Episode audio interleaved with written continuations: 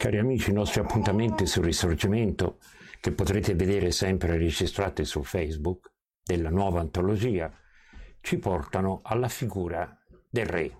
Ieri era l'anniversario della proclamazione del Regno d'Italia, diciassette marzo milleottocentosessantuno, giorno in cui sulla Gazzetta Ufficiale del Regno appariva la dizione di Vittorio Emanuele, non più re di Sardegna, di Cipro e di Gerusalemme, ma re d'Italia per grazia di Dio e volontà degli italiani, riferimento sia alla dinastia e quindi alla provvidenza che aveva investito la monarchia di Savoia, sia il plebiscito delle varie regioni d'Italia che si erano volute unire al Regno di Sardegna, dando vita a un regno nuovo, il Regno d'Italia. Però quello che non era nuovo era la numerazione del sovrano. Quindi il primo giorno ci fu subito un equivoco con cui nacque il Regno d'Italia. Vittorio Emanuele continuò a chiamarsi secondo. Ma si diceva negli altri stati della penisola: e dov'è Vittorio Emanuele I, re d'Italia? Non c'è, non c'è mai stato. Nella storia c'è stato un Vittorio Emanuele I, re di Sardegna, ma non un Vittorio Emanuele I, re d'Italia. Non era un fatto semplicemente numerico, era un fatto sostanziale. Perché?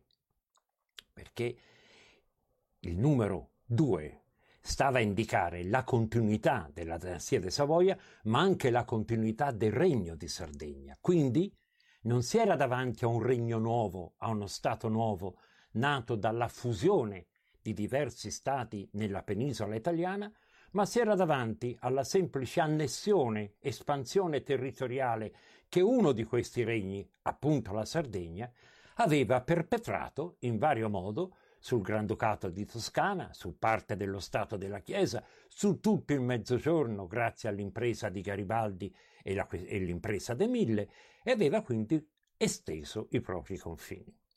Allora era un, Napoleone, un Vittorio Emanuele secondo e non primo, con la protesta dei singoli Stati.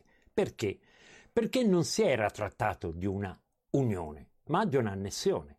Il voto dei plebisciti, come sapete, ogni Stato che veniva liberato e chiedeva di unirsi al Regno di Sardegna andava a votare con un plebiscito, cioè elezioni a suffragio universale maschile anche agli analfabeti. E c'erano due schede. Una scheda diceva regno separato, un'altra scheda diceva unione alla monarchia costituzionale di Vittorio Emanuele. Vittorio Emanuele, non Vittorio Emanuele secondo. Prevalsero ovunque nei plebisciti l'idea dell'unione e di fare un regno unitario che sarà appunto il Regno d'Italia. Il problema fu che il Regno di Sardegna, che occupava i territori degli altri stati italiani, portava in questi territori le sue leggi, le sue istituzioni, anche se questi territori ne avevano avute di migliori. Cioè mancò una costituente, mancò un'unione, eh, un collegio di esperti che potevano adottare le leggi migliori pescando nei diversi vecchi statuti del quarantotto quarantanove oppure addirittura nelle libertà antiche della Repubblica di Venezia, della Repubblica di Genova, dei comuni, dei comuni italiani che avevano degli statuti straordinari. Così l'Italia... Il resto dell'Italia, escluso il Regno di Sardegna, si trovò con le leggi piemontesi e subito, da subito ci fu questa avversione nei confronti del Piemonte, perché i piemontesi andavano ad occupare, ad occupare altri territori, ad occupare il loro modo di vita, le loro tradizioni, la loro cultura. Non sorprende che nel Mezzogiorno ci fosse per quattro anni, subito dopo l'Unità d'Italia, la cosiddetta guerra del brigantaggio. Eh, non erano briganti, era l'intera popolazione del Mezzogiorno che dopo l'enfasi e l'entusiasmo per l'impresa di Garibaldi si era trovata in qualche modo tradita. Da che cosa? Dalla legislazione piemontese.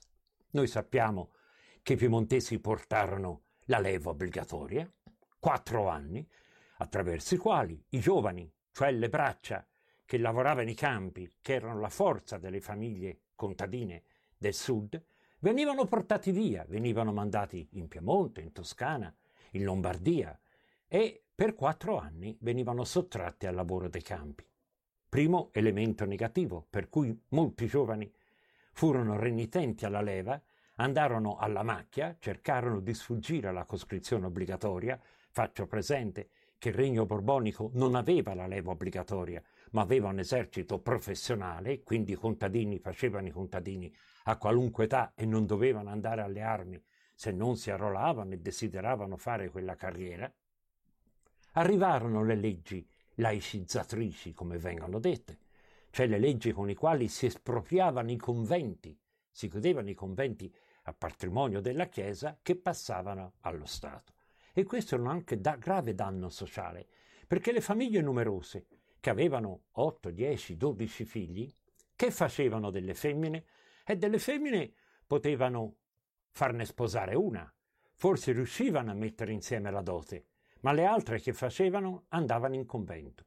Ed ecco che lo Stato unitario, le leggi piemontesi, laicizzano, occupano per fare le scuole, per fare i licei, per vario uso, quelli che erano i monasteri, i conventi, e quindi chiudendo quella sfogo, quella possibilità di sistemazione delle figlie, che restavano quindi, diciamo pure, sul groppo della famiglia. Quindi i giovani da diciotto a ventidue anni vengono portati via, le femmine restano in casa e, come non bastasse, arrivano le imposte. Qualche tassa veniva pagata soprattutto dai feudatari, non certo dai cafoni e da capelli della Sicilia o del Mezzogiorno. Franceschiello, il Borbone, faceva poco, ma faceva pagare anche poco. Arrivano i piemontesi che devono salare il bilancio. Sanare il bilancio significa che tanto doveva entrare e tanto doveva uscire. Non era pensabile il debito pubblico da parte dello Stato. E debito c'era, perché al momento dell'unità i paesi europei riconoscono l'unità d'Italia purché assuma su di sé tutti i debiti dei precedenti stati. Stato della Chiesa, Borbonico, Granducale e così via. Quindi arrivano le imposte, ma alcune sono addirittura famigerate. Pensate, milleottocentosessantotto, l'imposta sul macinato.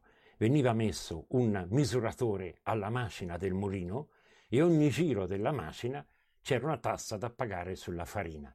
Ma il pane era l'unico alimento che ci si poteva in certi casi permettere. I nostri nonni, che all'età mia se lo ricorderà, dicevano pane e cipolle. Ecco, pane e cipolle sono sufficienti per sopravvivere, ma se gli togli anche il pane, restano forse soltanto le cipolle e non bastano. Tutto questo spiega lo scontento che in Italia accompagnò la nascita dello Stato nazionale.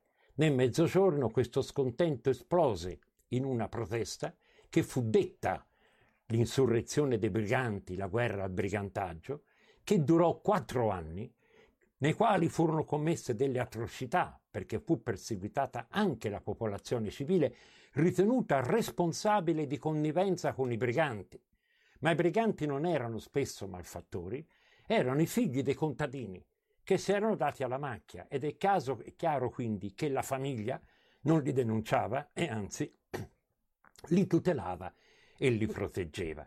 Occorsero duecentomila uomini dell'esercito nazionale per domare in quattro anni l'insurrezione del Mezzogiorno. Così, con questo squilibrio fortissimo fra nord e sud, che purtroppo, come sappiamo, si sarebbe accentuato negli anni a venire, pensate che Napoli aveva cinquecentomila abitanti, era la città più importante d'Italia, molto più di Milano, non parliamo di Roma, che era un borgo di pastori, al di là della grande figura del pontefice.